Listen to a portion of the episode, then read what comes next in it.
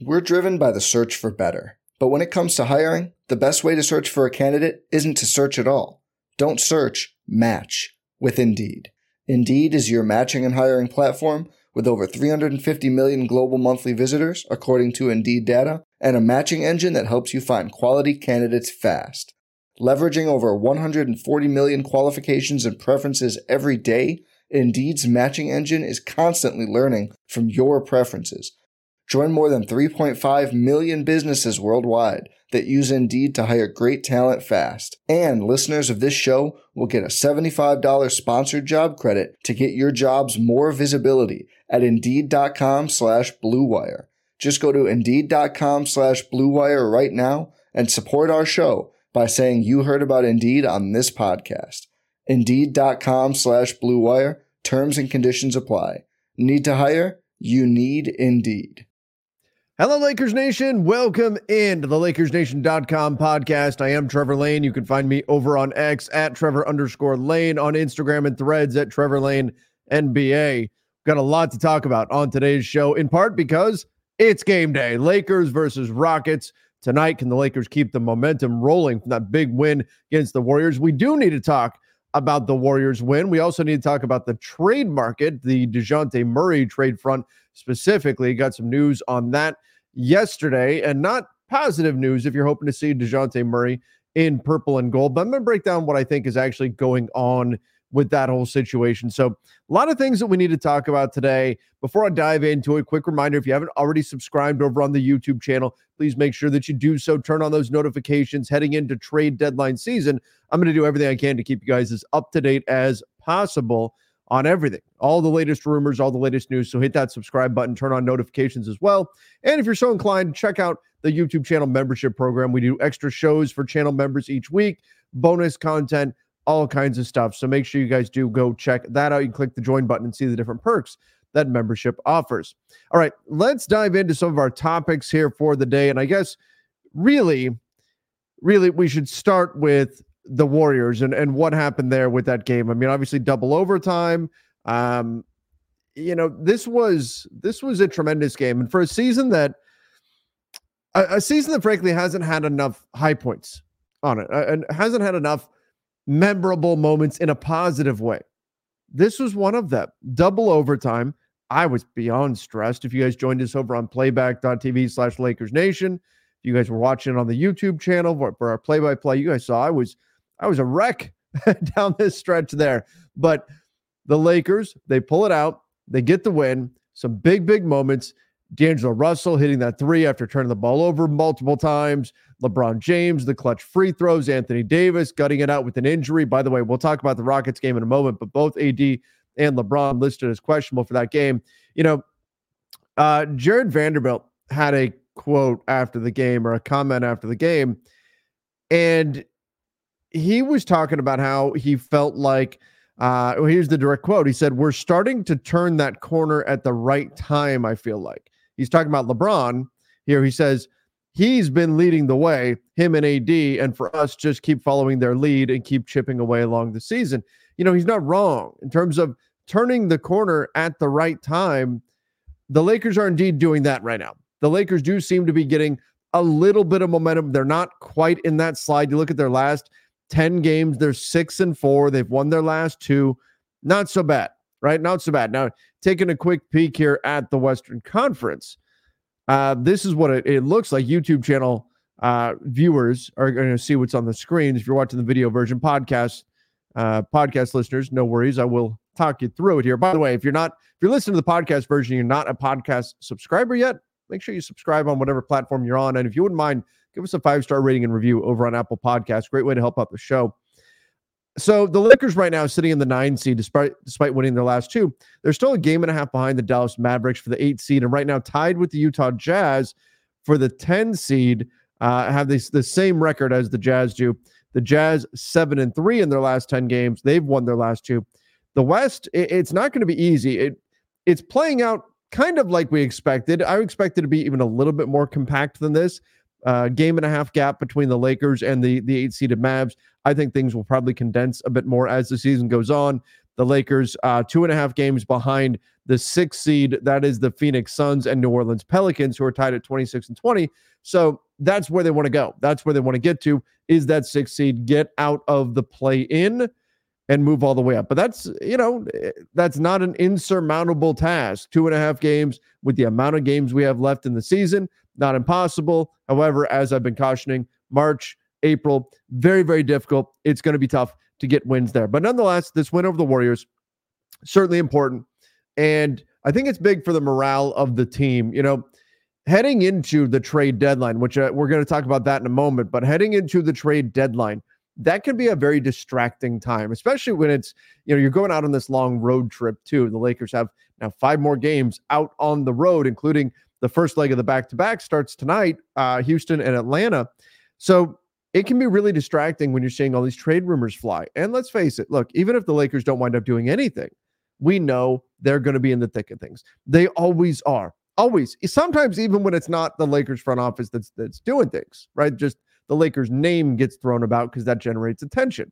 But for this team, they've got to find a way to focus, to cut through anyway. And I think that's where this win over the Warriors, the fact that the Lakers have guys who are younger, but still have experience. They're young veterans, right? Think about guys like D'Angelo Russell, guys like Rui Hachimura, Jarred Vanderbilt. These guys are all in their mid 20s. These are guys who have years of experience. So they're not, it's not the first time they've been in a pressure filled situation like this, but they're also not north of 30 and people are questioning how long their contract's going to be and things of that nature. So I think this is where the Lakers mix can really help out. When we're getting into the thick, of trade deadline talks, which everything it's just going to keep ramping up. It's going to keep picking up. This Lakers team's got to find a way to cut through. Um, again, double overtime to get that win the way they did.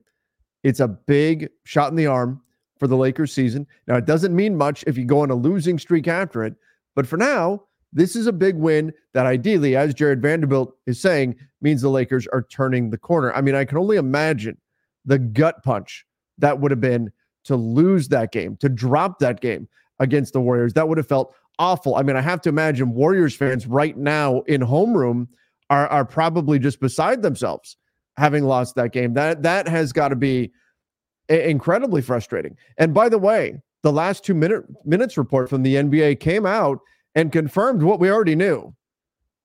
Draymond Green's screen screen he set on Jarred Vanderbilt to free up Steph for that go ahead three. And LeBron later came back, got fouled, got to the free throw line, hit a pair of free throws. Uh, that was indeed a foul. Yeah, that was an offensive foul on Draymond Green. That's what the, the league's last two minutes report said. We all saw it live. We all saw exactly what happened. So, yeah, that Steph shot shouldn't have counted because it was an offensive foul on Draymond Green. And look, the last two minute report, it's not the end all be all. Sometimes you see it, there's like 15 things on there because you can call a ton of stuff every single game. But at least that that confirmed it. A lot of people upset, fans upset at the free throw discrepancy. I talked about that a little bit on on X. I'm not gonna delve into it too much here.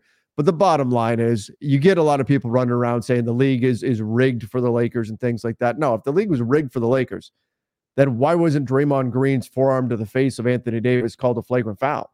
Why wasn't it even looked at or even reviewed? Not to mention a bunch of other plays that happened that game that could have gone the Lakers' way. Why wasn't Draymond Green called for an offensive foul on the moving screen that he set, which you can call just about every time down when you're playing the Golden State Warriors? You've got a lot of people that want to point to free throw discrepancy, but I'll tell you what happens. And I feel like a broken record at this point because we talked about this.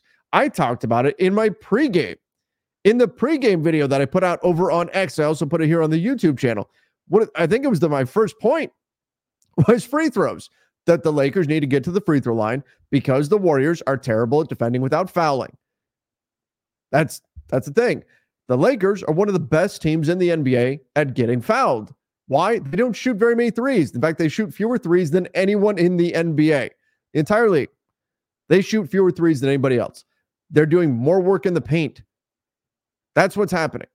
So if you've got a team that's terrible at defending without fouling, playing against a team that doesn't take many jump shots because they're getting into the paint a bunch, you're going to have a lot of fouls. That's normal. And on the other side, if you've got a team, this is the Warriors, that shoots a bunch of jump shots and doesn't attack the paint as much as the as their opponent does, they're not going to get to the free throw line much, especially when the team they're playing is the best team. Literally, look at the numbers, the best team in the NBA at defending without fouling. And this was the same thing in the playoffs last year. That's why I feel like a broken record. It's not a surprise that there's a free throw discrepancy. It's not because the NBA is rigging things for the Lakers. My God, you think the Lakers would be the nine seed right now if the NBA was rigging things for the Lakers? People just want something to to complain about. But if you look at this situation, of course the Lakers have a free free throw discrepancy. Just like of course the Warriors shot like 30 more threes than the Lakers did. Of course, because that's what they do. They shoot threes. The Lakers don't. The Lakers get get to the free throw line. That's the way it goes. And by the way, you will hear this argument too. Oh, but the the Warriors had nearly as many points in the paint as the Lakers. So why didn't they shoot as many free throws? Because when you get fouled in the paint and you shoot free throws, that doesn't count towards your points in the paint total. That's why. Anyway, so there was a lot of that complaining that was going on. But bottom line was great to see the Lakers get the win in this game against the Warriors. And hopefully, this does indeed spark them moving forward here. Um, before I get to Lakers Rockets, let's talk about the trade front a little bit. And you know what? I'll, I'll be honest. It was kind of nice. I love I love all the trade talks. I love all the rumors, all the different. You guys know during the off season, I like doing my uh, my roster builds. I like going through what an ideal off season would look like and building out the roster lots of different ways. I enjoy doing that. I enjoy thinking about all the different possible ways you can put the pieces of the puzzle together. Um, it's something that I that I really enjoy doing. But I'll tell you what, it was nice uh, our last live show where the focus really was just kind of back on basketball. We spent a lot of time talking trades and it was just back on basketball because they had such a such a phenomenal game with the Warriors. It was a nice break, but uh, but we do need to talk about this uh, the trade front here. So Marc Stein uh, put out a report yesterday saying that uh, according to a, a source that the Lakers getting a deal done for DeJounte Murray ahead of the February trade deadline was unrealistic, quote, unrealistic. Um, and that essentially had been there had been little to no talks between the Lakers and Hawks in recent days. And that uh, also coincides with what I was hearing as well. Uh, back on Friday, I talked with, we did a members only live show, and I talked with that group about this. That what I had been hearing as well was that, or what I've been hearing back then, last last Friday, was um, that the Lakers and the Hawks, their talks really didn't go anywhere, and the trade front in general for the Lakers was was pretty quiet. So it's now feeling less and less likely that a DeJounte Murray trade is going to happen. However, let me say this. Here's here's what I think is going on here, right? Just putting some puzzle pieces together. So I think the Hawks want Austin Reaves. I think that's pretty clear. I think the Hawks want Austin Reaves. I think the Hawks wanted Austin Reaves initially. The Lakers thought they could get some traction going with D'Angelo Russell. I heard that at one point, and this was a few weeks ago, the Lakers thought they they may be able to work something out to maybe be able to get a deal done that doesn't include Austin Reaves. There was some optimism that that could happen, and now it's I, I think the Hawks are going back to well, give us Austin Reaves. but I think the other bit to this is the Hawks want the Lakers offer to just be sitting there, to just be sitting there to set that bar. So other teams can come along and they can say, well, the, hey, the Lakers offered D'Lo a first, a pick swap, a young player in JHS, you got to you know beat that offer. The Hawks want that sitting there. The Lakers, I the sense I've got is that they're not going to wait around forever. They don't want the Hawks to use them as leverage against other teams just to drive up their. The Lakers aren't just going to sit on the sidelines the whole time, wait all the way up until the buzzer, call the Hawks five minutes before 2:55 Eastern time, say, "Well, do we have a deal?" and have the Hawks say, oh, no, you know what? We're actually going to pass. And the whole while, the Hawks get to use the Lakers' offer as the bar that they set for opposing teams to clear. The Lakers don't want to be the Hawks' leverage. They're going to go out there and they're going to explore other opportunities. They're going to take the guys that they might put in this trade for DeJounte Murray, they're going to explore other opportunities. Number one, because they kind of have to. You have to have a, a backup plan. And Sean Davis and I talked about that on a show recently. We broke down some of the different options they may have out there on the market. But the backup plan, that's the most important part. But the other piece to this is they also need to generate some urgency with the Hawks. And they need to say, look, not only are we looking elsewhere, but you guys need to know that we're not going to sit around.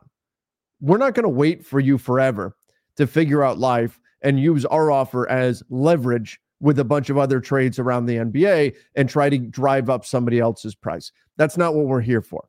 So if you want to make a deal, let's talk. Otherwise, we're going to move on. And to be honest, this is a Hawks organization that did this with John Collins. Keith Smith and I over on the front office show, we talked about it literally for years about how it felt like John Collins was going to be moved. It was happening. He was going to be traded. And then buzzer sounds and he's not traded. Doesn't happen. The Hawks wouldn't pull the trigger. I'm concerned that that's the way this could wind up going, where the Hawks are just DeJounte Murray's out there. And when push comes to shove, they say, you know what? We've got him under contract for four more years. We're just going to hang on to him and we'll see what we can get for him this summer. Nothing against the Hawks for their, their right to do that. He's under contract for four years. Honestly, if I'm the Hawks, that's probably the route I'm taking too. I would just get some offers right now. If nothing blows me away at the moment, wait until the summer. Maybe you can use some of these offers as a starting point in June and in July to then work something out. That's probably the path that I'm taking if I'm the Hawks, in all honesty. And so if you're the Lakers, you have to protect yourself against that and have a fallback plan. You have to have that ready to execute. And I believe that's what the Lakers are doing now. Again, last I heard, this was before the weekend, things were quiet on the Lakers trade front. But this is also the time when things start to pick up. February 8th is the trade deadline. I think the DeJounte Murray thing, unless the Hawks either combination, they need to come off of wanting Austin Reaves because I do not believe the Lakers will make the trade if Austin Reaves is involved. And you can argue that they should or they shouldn't, but I don't think the Lakers will make the trade if Austin Reaves is involved. And the Lakers need to create some urgency with the Hawks. They need to get the Hawks to say, hey, we're not going to get a better offer. If we wait, maybe it's going to be a John Collins situation again where an offer this good may not be there in the future. Let's take this now while we can. Now, while we're on that subject, though, D'Angelo Russell's been on a heater, and that's part of the Lakers' thinking too, according to Marc Stein, is that D'Angelo Russell's been playing so well that removes some of the Lakers' urgency to get something done right now. Now, I think they have to be careful with this because we all know what's happening. We all know what's actually going on here with D'Angelo Russell. I'm not saying he's a bad player. I like D'Angelo Russell a lot. My ideal scenario would be D'Lo staying with the Lakers and having success for years. But we all know he's on a heater. We all know he does this. This is what D'Lo does sometimes, and it's a hell of a lot of fun. It's a blast seeing D'Angelo Russell play like this right now. But we know it's probably not going to last. We know that at some point the numbers are going to give out. He can't shoot this well forever. He just can't. It's not. If it was D'Lo, if it was LeBron, if it was Giannis, if it was Luka, if it was anybody, if it's Steph, even if it's Steph Curry, we would say he's not going to shoot this this great forever because he can't. The numbers are unsustainable. How well he's shooting the ball right now, you just can't do it for any long period of time. So you know regression is coming at some point. So if I'm the Lakers, I got to be careful that I don't get caught up in the moment and just convince myself that, well, everything's all good with D'Angelo Russell now. You know what? We're just going to hang on to him. Now, that doesn't mean they should move him for nothing. No, no, no, no, no. If, if teams around the NBA are telling them, well, you know, we don't like D'Lo that much, you got to give us something for us to take on D'Angelo Russell. No, you hang up that phone, you hang it up fast. You're not doing that. You're not taking uh, a lesser player that just doesn't have that player option situation that D'Angelo Russell does. Like you're not taking Tyus Jones for D'Angelo Russell or something. You're not doing anything like that. That makes no sense. D'Angelo Russell's playing way too well. Again, I think he's a good player. He's a talented player. Is he the perfect fit for the Lakers right now? Eh, probably not. That player option, that's going to be tricky to navigate this summer. What happens if he opts out? Do you lose him for nothing? Are you going to risk running into the second uh, second apron on the tax levels. There's a lot of things that have got to factor into this decision for the Lakers. But D'Angelo Russell, if anything is being cemented from this stretch from him, it's that you don't move him just to move him. You are only moving him for an upgrade. And frankly, that should probably be the mindset anyway. But you do not move D'Angelo Russell just to move him if you're the Lakers. You don't move him just to fix the contract situation.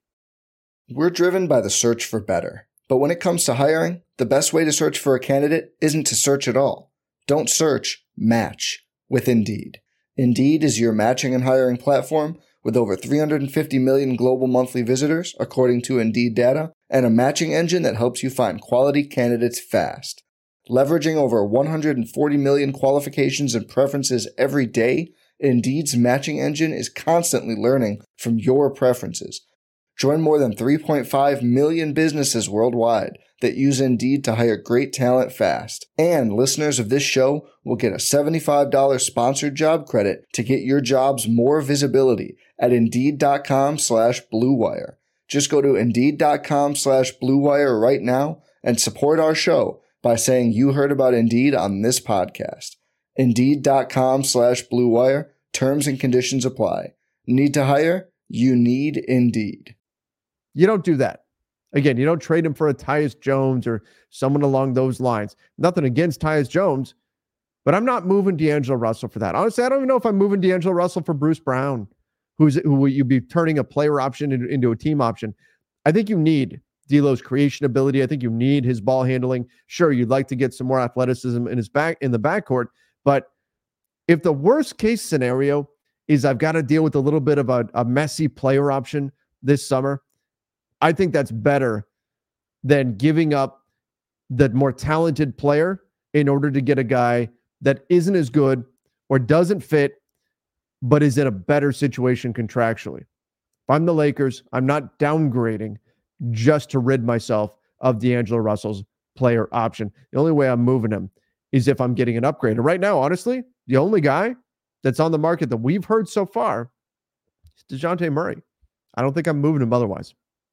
So that's where things are at right now. Will the Hawks come to their senses at some point? Will the Lakers make a deal with them? We'll see. But the sense I've gotten, the Lakers, they're not going to wait around. They're not going to wait around for Atlanta. They're not going to be used as leverage with other teams. They're going to go find other stuff. And if Atlanta wants to figure out life, all right, pick up the phone and this thing can get reignited. But sounds like everything's gone pretty quiet for now. Again, I, I want to close by saying this. This time of year, it literally takes one phone call to take something from being uh, on the skids, looking like it's it's about done to and not going to happen, to suddenly you've got a good deal, and you're phoning it in. This type of thing can move very quickly. So again, I want to caution everybody: don't don't ride the roller coaster with every single report. A good report doesn't mean the deal's done. Bad report doesn't mean it's never happening. Negotiations are going on. They're going to continue going on. Again, things have gone quiet with the Lakers and Hawks, but I'm talking trade front in general. There's going to be a lot of talks over the next week and a half or so.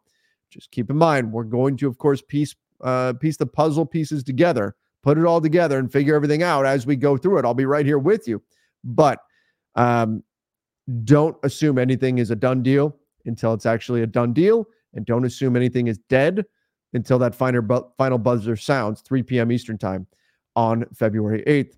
All right, let's talk a little bit Lakers Rockets. So Lakers taking on the Rockets uh, tonight. This is actually a pretty big game. You know, going back to the standings, the Lakers uh, right now sitting uh, just a couple games ahead of the Houston Rockets. Now, Houston, interestingly enough, actually they're 13th in the NBA in net rating. So what's happened, that tells you they've been involved in some blowouts, and that's skewed their net rating a bit, where they're winning games by a lot, but then they're also, you know, losing games by not quite some quite as much because their overall record is 21 and 24. Their point differential on the season is a plus 0.9. So even though the Lakers have a better record than they do, the Lakers point differential is minus 0.8. It's a negative point differential for the Lakers right now.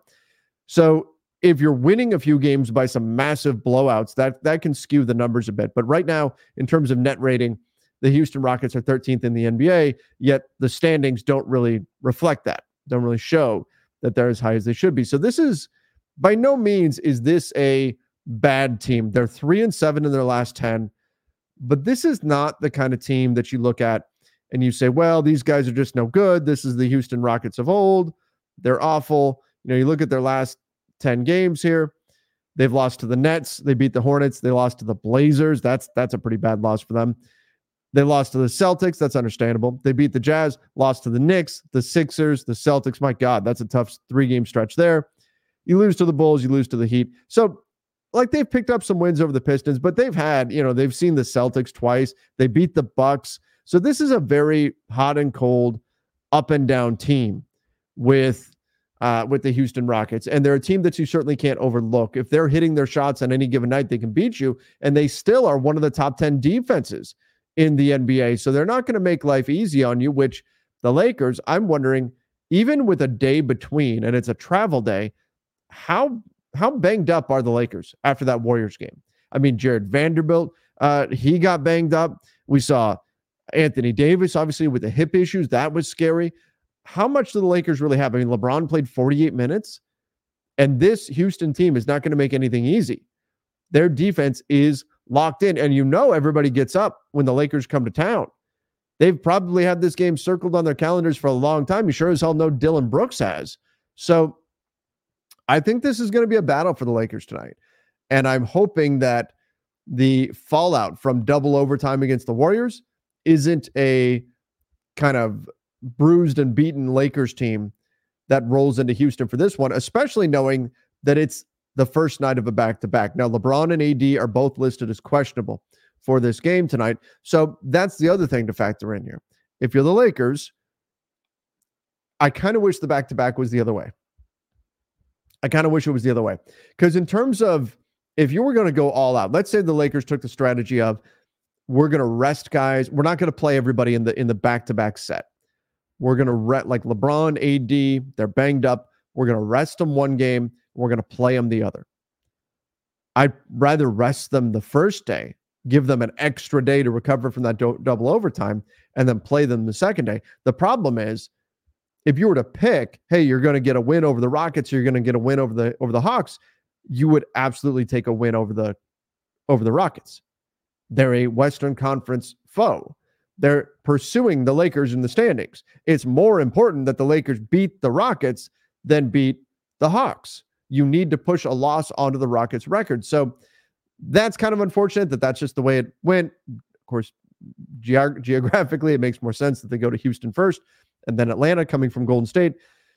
So if I'm the Lakers, I'm playing my guys tonight against the Rockets. I know they're questionable.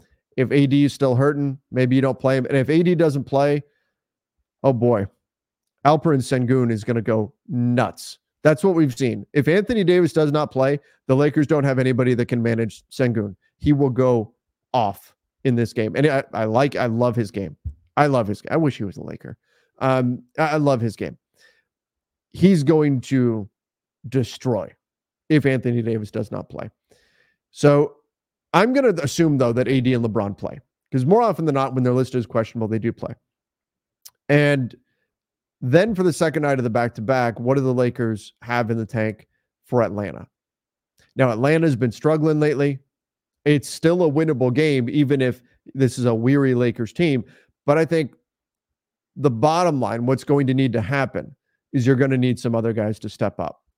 LeBron is not going to go like he's dueling Steph Curry when he's playing the Houston Rockets. I'm sorry. I know Dillon Brooks might poke the bear, but LeBron's not going to get up for playing Dillon Brooks the same way he's going to get up to play Steph Curry. Just a fact. Same thing's true with with Anthony Davis with the with AD. So this is where the Lakers' depth is going to have to shine. And I'll tell you the player who I think is overdue for a big night. That's Austin Reaves. That's Austin. It feels like it's been a bit since Austin's had a really big uh, scoring night. And we can talk about, you know, could Rui step in and have a big night? Certainly, he's another guy that could get going.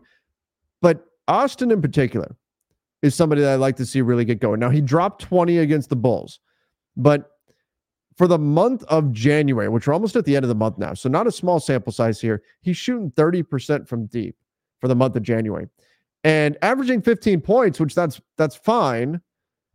But 3.8 free throw attempts, that's pretty low for him too. 5.9 assists, that's that's great. We'll take that.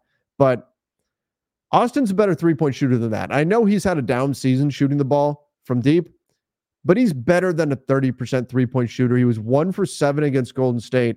So a bounce back performance. And I'm talking about a month high of, say, Austin can pour in 25 points, something like that in this one. That would that would go a long way towards helping the Lakers out. I think they're going to need guys like Austin. You need D'Lo to continue to be on a heater, but you need guys like Austin to really step up uh, in this two game stretch here because you know LeBron and AD. I'm not confident they're going to play both games, and even if they do, you know it's not going to be the same kind of heavy usage as we saw against Golden State. So other guys are going to have to step up. Christian Wood's going to have to knock in some threes. Jarred Vanderbilt's going to have to continue to do Jarred Vanderbilt things, which is so so fun. But he's going to have to continue to produce. Taurean Prince, who had a really rough outing against Golden State, can he give you like a three for five from three night, something like that? Um, that's another thing I'm keeping an eye on. Is Taurean still in the starting lineup for the Lakers? Does he still start? In this game. I don't think he should. said it on the post game show. It's there's a flashing neon sign right in front of Darvin Ham's face. And you know what that sign says? It says start Vando. It's clear. There's no denying it at this point. Conceptually, it makes sense. If you want to start Austin and D'Lo, you better have a top-notch defender on the floor with them. You have to. And ideally, that person needs to be pretty damn quick because Austin and D'Lo are not. If you're going to make up for their defensive issues, you're going to allow them to be on the floor together. You need a really good defensive player out there with them. And Jarred Vanderbilt is just that. Now that he's back to being himself, Vando is back to being Vando. You need him in that slot more than you need Taurean Prince's three point shooting. So I think everything is screaming that Jarred Vanderbilt should be the starter. Darvin Ham didn't want to talk about it after the Warriors game. I understand that was an emotionally draining game, but nothing against Taurean at all. I think he's more than fine as a rotation player, as a 20 minute a night guy. And to his credit, Darvin Ham gave the minutes to Jarred Vanderbilt against the Warriors. Played almost double the minutes that Taurean Prince did. That should not be a, a one game thing. Jarred Vanderbilt should be a 25 to 30 minutes per night guy. And I think he should be in there with the starting group. Taurean Prince should be slotting into that 15 to 20 minute role. If the if the Lakers don't make the move at this point, it's not happening. If you don't do it now, after what we just saw against Golden State, it's never happening. And that would be frustrating. Because it should happen. And it should happen right now. All right. So that's Lakers Rockets taking place tonight. We'll see what the starting lineup looks like. Lakers are going to need some other guys to step up. And uh, fingers crossed, we'll keep an eye out for an updated injury report. Do LeBron, do LeBron and AD play in this one? All right, I do need to get into the mailbag in just a moment. We're going to pause for just a moment and give a shout out to our sponsor, and that is Harry's Razors. You know, sometimes in order to get what you want, you got to forge your own path. That's essentially what I did with the LakersNation.com podcast, which you're listening to and watching right now. I didn't know if that if this path was going to lead me to this place, but I knew what it was that I wanted to do. I wanted to talk about Lakers basketball, and that ultimately grew to what we are today, and we're very thankful to have everybody watching and listening. Harry's Razors is not all that dissimilar. They saw that customers were getting ripped off by questionable products in the shaving industry and decided they wanted to do something better. So instead of charging the same old ridiculous prices, Harry's found their own way. They make beautifully designed razors for a fraction of the price of other big brands, exceptional products, honest prices. That's Harry's. And true story, everybody. Harry's Razors is actually the very first sponsor of the LakersNation.com podcast way back when. I'm talking eight years ago.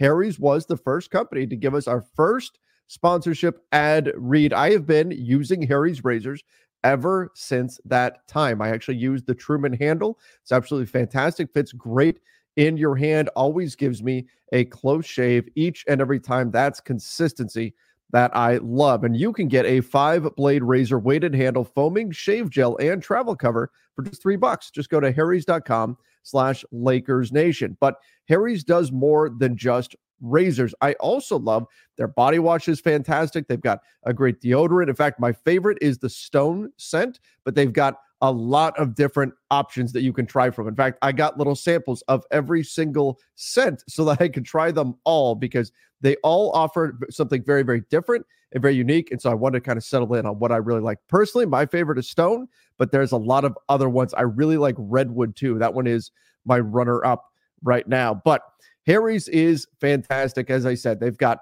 the razors are great. All the other products in terms of they've got uh, lotions and face care. They've got deodorants, they've got hair care products, all kinds of things that you can find over at harrys.com. So, again, don't settle for the status quo. Blaze your own trail with Harry's. Get started with a $13 trial set for just $3. Harry's.com slash Lakers Nation. That's Harry's.com slash Lakers Nation for a $3 trial set. All right, guys, let's get into the mailbag to finish out the show. We'll take a look at some of the different comments that were coming in from Lakers fans. This is right after the Lakers Warriors game, so there's some good ones in here. Some fired up fans. I man, I was fired up too for that show. That was exciting. That was that was an exciting, exciting game. Um, was glad to see the Lakers win it. All right, DJ said D'Lo three turnovers in a row, hit a pull up three on a fast break. He's going to give me a heart attack, but we need him. And again, it's getting more and more difficult to trade D'Angelo Russell when he continues to play this well. Um, I, contractually, you still have to. You still not have to trade him. Have to look.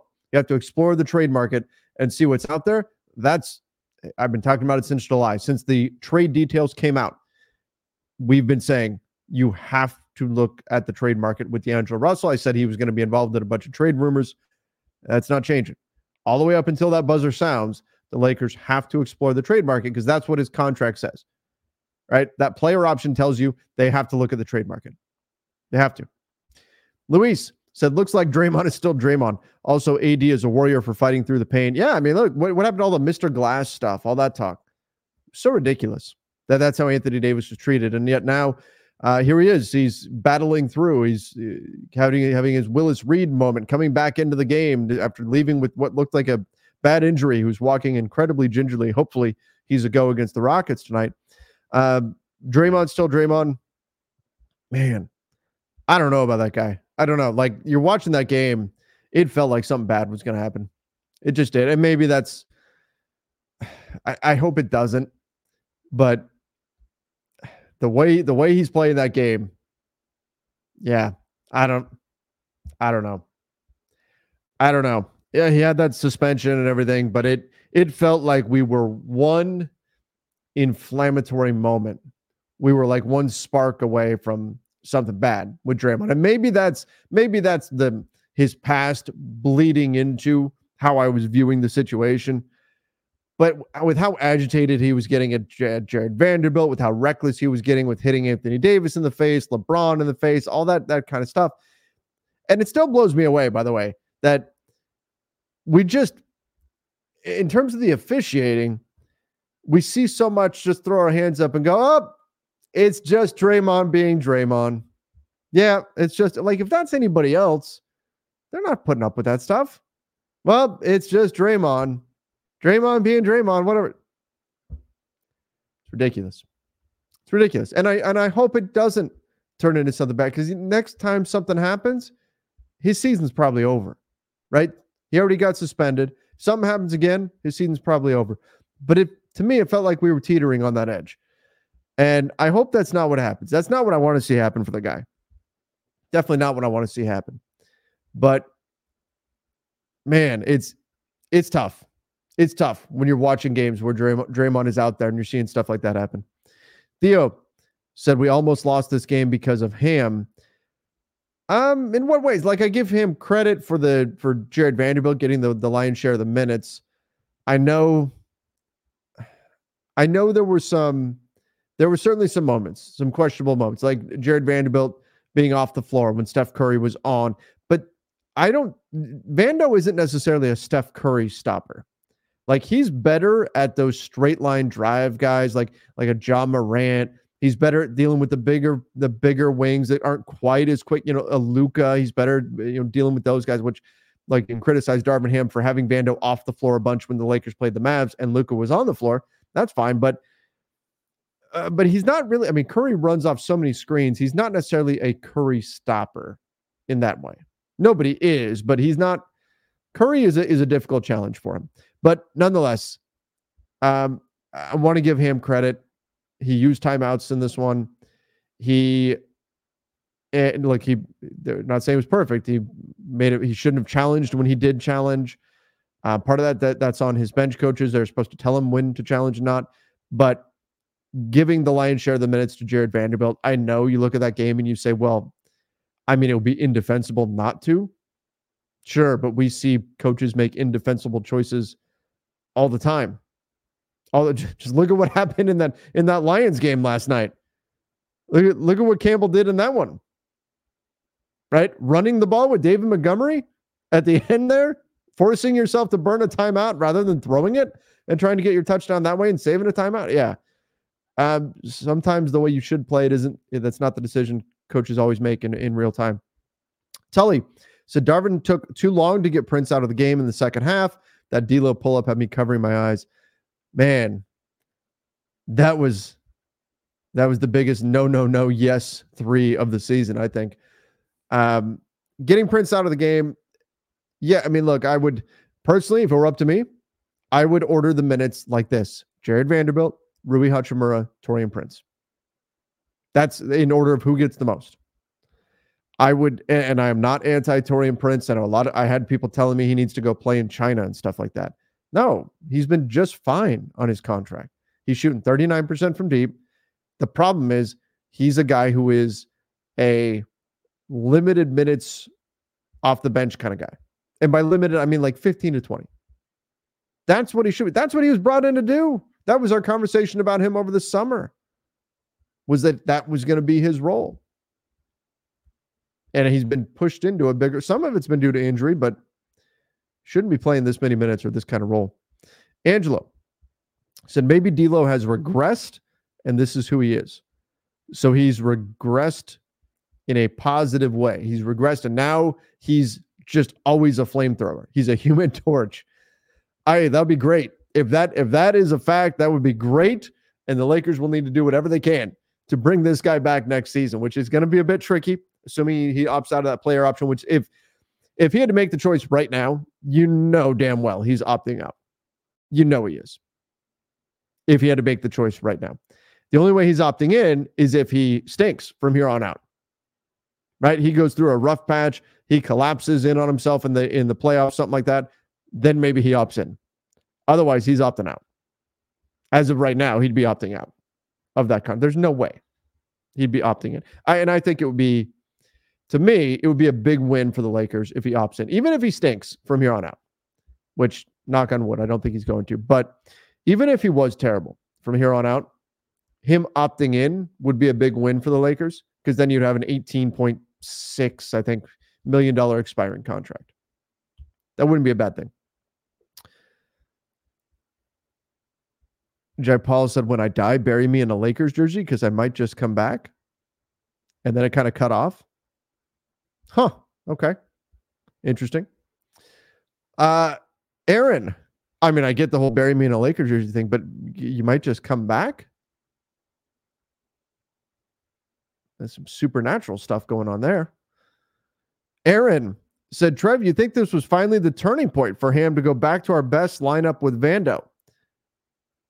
FYI, you look like you just played 48 like LeBron. So again, this was coming in right after the game. Um, I put it all together. I did the math, and I realized that in terms of being on camera, like sitting in my studio here on camera, by the end of the night, after doing the stuff I did before the game, doing the game that went to double overtime, doing the post game, and then I was working and jumped into Sean's post post game show. It ended up being six hours of, of sitting in front of the camera. I was exhausted by that point. I was exhausted and you could see it. And yet I was so fired up too after that game because that was so great to see the Lakers get that win. Um, as far as finally the turning point for him to go back to our best lineup with Vando, I sure hope so. I, I sure hope so. Ben said Masterlock Green, flagrant foul, Golden State moving screens. Yeah, the NBA said, yeah, Draymond committed a moving screen. Shocker. The Golden State Warriors moving screens, right? They built a dynasty off of it. Don't get me wrong. Look, the Warriors are great. They've been great, but they get away with a lot. Every screen Draymond set was illegal, master lock. oh my God, this comment. Ham has IBS. That explains why he, he needs so much TP. Taurean Prince, TP. Wow. Kendrick said, Is there more a more no, no, no, yes player than D'Lo? Probably not. It's probably he is probably the no, no, no, yes player in the NBA. And part of it is he actually, you know, I haven't looked at it this year, but there was a stat going around. I want to say it was last year. He's actually really good at the pull up in transition three. He, he hits that shot with regularity, which is probably why he felt so confident despite the turnovers that he had just committed to do that. I mean, if he misses that shot, people are losing their minds, right? And rightfully so. That was a gutsy shot to take. But he also shoots that at a pretty high percentage. So that's worth mentioning. But yes, he he probably is the no, no, no, yes player in the NBA. Coach said, I kind of like the big lineup. Hope to see more of it. Yeah, we did see the Lakers go bigger, um, just longer, more wings out there. You saw lineups with like Rui and Vando and LeBron and AD, and then and then a guard like Austin or D'Lo or something like that. Uh, we saw Taurean in the mix as well. Uh, they did go bigger quite a bit. I, I kind of like that as well. I kind of like that. I thought one of the benefits of the Lakers off seasons was that they added so many wings. Why not use them? Why not use them?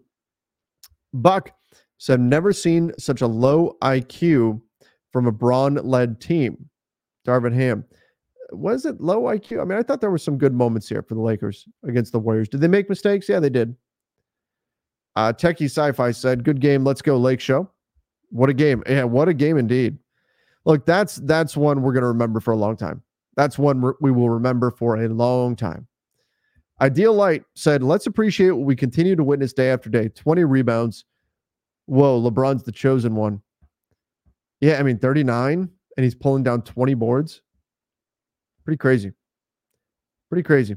Again, what's happened with LeBron is that he can't he can't do it every night anymore. He can't. But when he has to push down on the gas pedal, when he steps it up, he can. He can do it still. He can still be incredible. And so for the Lakers, the hope has to be that you don't make him burn too much gas in the tank to get to the postseason.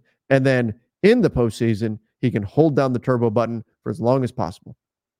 That's what you want to see from LeBron. James Belson, Masterlock Ryan for taking shade at the King over on playback. I don't recall. What did Ryan say over there? That was he was taking shots at, at LeBron there. Uh, I don't re- recall off the top of my head. It was a long night. Big second half for D'Lo. Loved his fight. Yeah, early in the game, if you saw the way the Warriors were defending him, they were throwing bigger wings at him, which makes me think against the Rockets.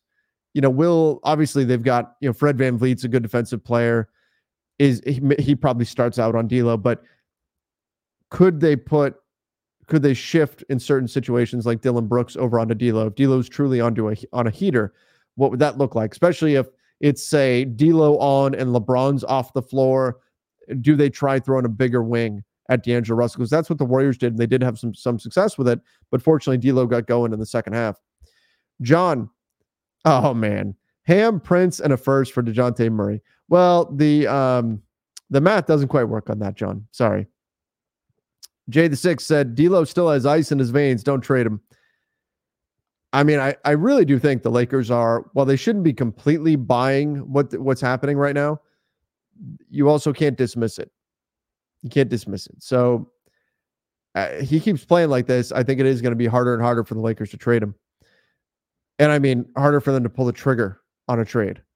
Eric said, Can we do Rui, Gabe, and a first for Tyus Jones and Daniel Gafford if we're going to keep D'Lo. Um, you know, the Wizards were rumored to want a first for Tyus Jones. Now that they can want, I don't think they're going to get that, but Gabe Vincent is seen as a negative value right now because of his injury status. I don't think that's quite enough for the Wizards to do, but I think it's close. I think it's close. Now, if you're the Lakers, and I know right now contractually, you look at a lot of deals and you say, okay, well, let's throw in Gabe Vincent. Why not? Throw in Gabe Vincent. Uh, he's got that, you know, ten and a half million dollar salary. It's a nice size salary to put into a deal. It makes sense, but unless he like re-injures himself when he comes back, you're probably selling low on Gabe. Like there's a reason why the Lakers signed Gabe Vincent over the summer, and we haven't been able to see it because he's been hurt the whole time, basically. So I wonder how much, like, how much will the Lakers look at the situation like this? That even if they aren't able to make a big move at the trade deadline, it's it's probably going to be post All Star break that we see see Gabe Vincent come back. Could he act like a trade deadline acquisition? Could he create that kind of a boost for the team by being somebody that they add into the squad that they haven't had previously for much of the season, and in that way kind of act like a like they got him at the trade deadline? Maybe there's something there, but I do like Tyus Jones. I do like Daniel Gafford if this was on the table, I hate to give up Rui. That's the problem. Because Rui is like if LeBron needs to take a game off, Rui is the guy, right? He's the guy that's going to get those minutes. And then giving up that first, there's also an opportunity cost there. Like if the Lakers don't trade the first at the trade deadline here, they're going to have three firsts potentially to use this summer to really go make something happen. I don't know if this is enough for me to deal with that opportunity cost. Yeah. Especially knowing that, you know, Tyus Jones isn't expiring. You'd have to bring him back. You have to sign him to a new deal. And I do like Daniel Gafford a lot. I'd have to really think on that one. Trey said trade Princess Rui in two seconds for Caruso and Drummond. Uh, yeah, I mean the Bulls probably won't do that. They want like they want first for Caruso, but I'd do that. I would do that. Uh, Taurean Prince's defense is too slow and foul happy versus guards and too small versus bigs. Yep, that's a good way to sum it up. Takes at least two heavily contested threes a game. Yeah, but he shoots at a pretty high rate. So I'm okay with that. Vando and Rui should always be a priority. Yes, I, I agree with that. That's a great way to sum it up as well. Uh, Prince defensively has some issues. He does occasionally get targeted, not to the same degree that D'Lo and Austin do, but uh, but Vando and Rui should be the guys getting the minutes, getting more minutes, I think, than than Taurean. Now, Rui is more of like a three four, whereas Taurean is a two three. So we have to figure that into the, the conversation as well. But just in a vacuum, I'd rather see, see Rui getting more minutes. Uh, Kyle Anderson said said, "Ah, let's go. Bron's the goat. It's not a debate anymore." Scream, Trev. I I already did my goat scream after the game, but uh, I I don't much get into the whole like player debate on who's the greatest of all time or, or whatever. I, I just think a lot of guys are great players. I did have a take on the whole Curry versus LeBron thing with people trying to say Curry's better than LeBron or bigger impact than LeBron or whatever. It's crazy. But William said, Can we get some Lakers Nation merch? I need that logo on a polo. I'll keep trying to sort that out. Jay said, New award idea. I good turnovers, defense, energy. Oh, best best turnover best whatever it is. He best fill in the blank, like turnover, defense, energy, something like that, like a hustle award. Okay, it's not bad. It's not bad. Uh, we'll get through a few more. Campbell said, "I don't know how anyone enjoys the way the Gold, Golden State Warriors play. Illegal screen, shoot three, repeat.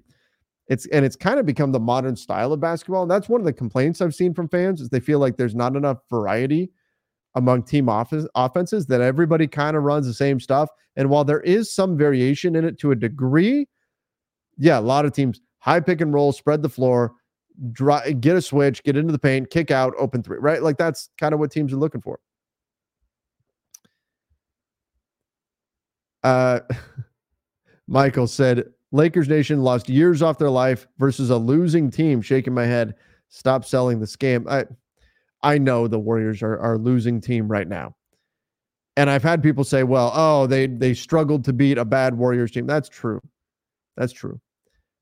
But it's Steph versus LeBron. You know if the Warriors were ever going to step up and not play like a outside the playoffs team, it was going to be against the Lakers. They already played each other in the playoffs this last year. You knew it was going to be a thing.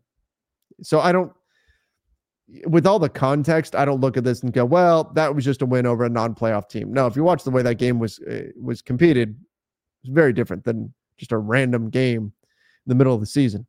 Ideal Light, we will remember this game and this Lakers Warriors matchup. Damn, that just happened. I'm stunned. All that on Kobe's week. By the way, thanks Trevor and Sean for helping us to navigate those ups and downs. Ah, well, thank you. Appreciate the the kind words there. Truly. Mamba mentality said, Thank you, Trevor and Ellen staff, for all that you do. Best Lakers coverage and news on YouTube. Uh, membership is fire. Also, let's go Lakers above 500 again. That's right. They are above 500 now, which is fantastic. And again, Mamba mentality. Appreciate all the work you've done as well and appreciate those kind words there. David said, Why are we out of timeout? Play uh, timeout plays, or, or why are our out of timeout plays? I said that wrong. So trash. D'Lo's hot. Reaves can shoot. You can't always revert to LeBron going one on four.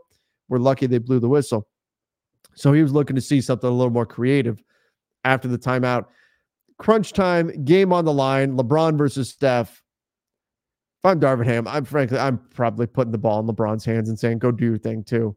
That's that's what I'm doing in, in that moment. Now it's if you're playing, if this happens again and it's the Hawks second night of a back to back, maybe you run something a little different. But I'm in this classic duel that we saw LeBron against Steph, and Steph just hit the big three.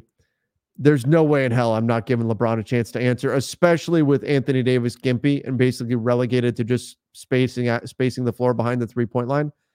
I'm I'm giving the ball to LeBron and saying we're going to live with whatever happens here. And fortunately, he got fouled and he made both free throws. Scorpio Sky said Trevor calling Warriors fans children will, will never not be funny to me. I don't know. I've just been in I've been in a little spicy mood lately, I guess. Um yeah.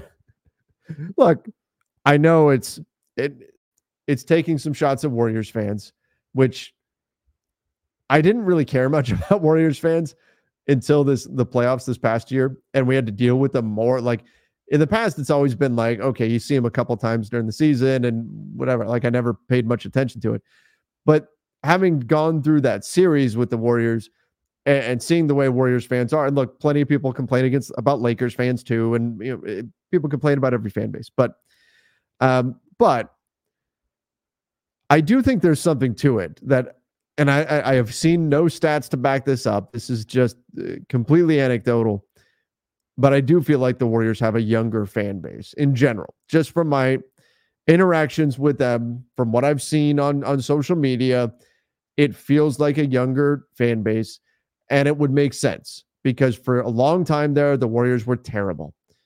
And then they got good and they got really good, like really good. And, and obviously, like they're they were a dynasty. And maybe what we're seeing right now is the end of the dynasty. That's a, that's a bigger conversation. But um, they were dynasty. And so that type, and they were fun, right? Running up and down the floor, shooting tons of threes. So that is is sort of the perfect combination to bring in a bunch of new fans, to bring in a bunch of young fans. Like this is a team that's running up and down the court. This is a team that's jacking threes. This is a team that's going on these insane scoring runs. They're winning championships. They get Kevin Durant, right? Like there's a lot of big, loud, exciting things about this Warriors team. And I think they brought in a lot of very new fans who were new to basketball, which from a, a step back, that's wonderful. Let's bring in a bunch of yeah, let's let's let's make sure we've got another generation of fans coming up and enjoying this game and enjoying this sport and all that. Like that's great. We celebrate that for sure. But you also can see that there's times when it's noticeable that Warriors fans in terms of their their context of the NBA game, they're not pulling from decades of experience with with basketball. They're often pulling from a time a time frame of the last you know seven eight years or or whatever. And sometimes I've found that to be noticeable in, in those conversations. So I so occasionally I do kind of take shots at Warriors fans. I made the comment about them being in high school, made the comment earlier in today's show about them being in homeroom and stuff like that. It's all in mostly good fun, but again, completely anecdotal. I just do feel like the Warriors have a younger fan base to a degree, and uh, you know, it, it's fun to fun to take some shots at every now and then. Uh, this one said, "What a win! I don't think we should trade D'Lo. There's no player we can actually trade D'Lo for that will raise our ceiling to the level he can. I think it's a fair point. Like if D'Lo What would you rather have in the playoffs? A consistent Dejounte Murray or D'Lo on a heater? And I'm not saying there's a clear answer because Dejounte Murray is very good, everybody. He is. And he's way more consistent. So that's something to consider too. But if D'Lo is on a heater like he is right now, I can't say there's much of a difference in impact. I think you could make an argument for either guy if D'Lo's on a heater. So that's where it's tough. Like your ceiling may actually be higher if you get D'Lo on a heater. Now, unfortunately, we've also seen for years where he's not done that in the postseason, where he's struggled, and so you have to factor that into the decision too. But if you're just looking at ceiling and that's it, and you're not caring so much about what's the likelihood that we're going to get that, if we're just talking about what's the ultimate ceiling, you could make the argument that they're better off with D'Lo. Consistency wise, no, it's strongly in favor of Dejounte Murray. Although I'm still worried about his three point shooting, that it will go back to his career averages of like 33, 34% instead of the 39 ish percent that it's at right now as soon as he puts on a Lakers jersey. Uh, Michael B said, shaking my head, the replay center guy who's eating that ham sandwich. I, I added the word ham there because that's what LeBron said. Decided to call LeBron's three a two again. Yeah, it looked like he stepped on the line. LeBron got a three, taken back to be a two once again. It's a little bit of deja vu, but at least it didn't cost them the game, fortunately. All right, everybody. I do appreciate you guys joining for this show. Make sure you do subscribe to the YouTube channel, uh, youtube.com slash Lakers Nation. Also, join us over on uh, playback for tonight's game. You can just go to playback.tv slash Lakers Nation. Hang out with us, watch the game, Lakers versus Rockets tonight. Uh, we'll also be right here on the YouTube channel with the play by play as well. Thanks again, everybody. Till next time, see ya and stay safe. I'm Mark Chapman. Welcome to the Planet Premier League podcast. Each week, Cesc Fabregas, Nedum Onuoha, and myself talk all things Premier League. As a player, you don't have time to talk. No. You don't have time to make a plan. You just need to deal with wave after wave after wave. We watched Coach Carter, and he said, "Oh, afterwards, the game's just about doing this for your teammates." And I remember looking around halfway through the film, and half the squad was asleep. Planet Premier League. Listen wherever you get your podcasts.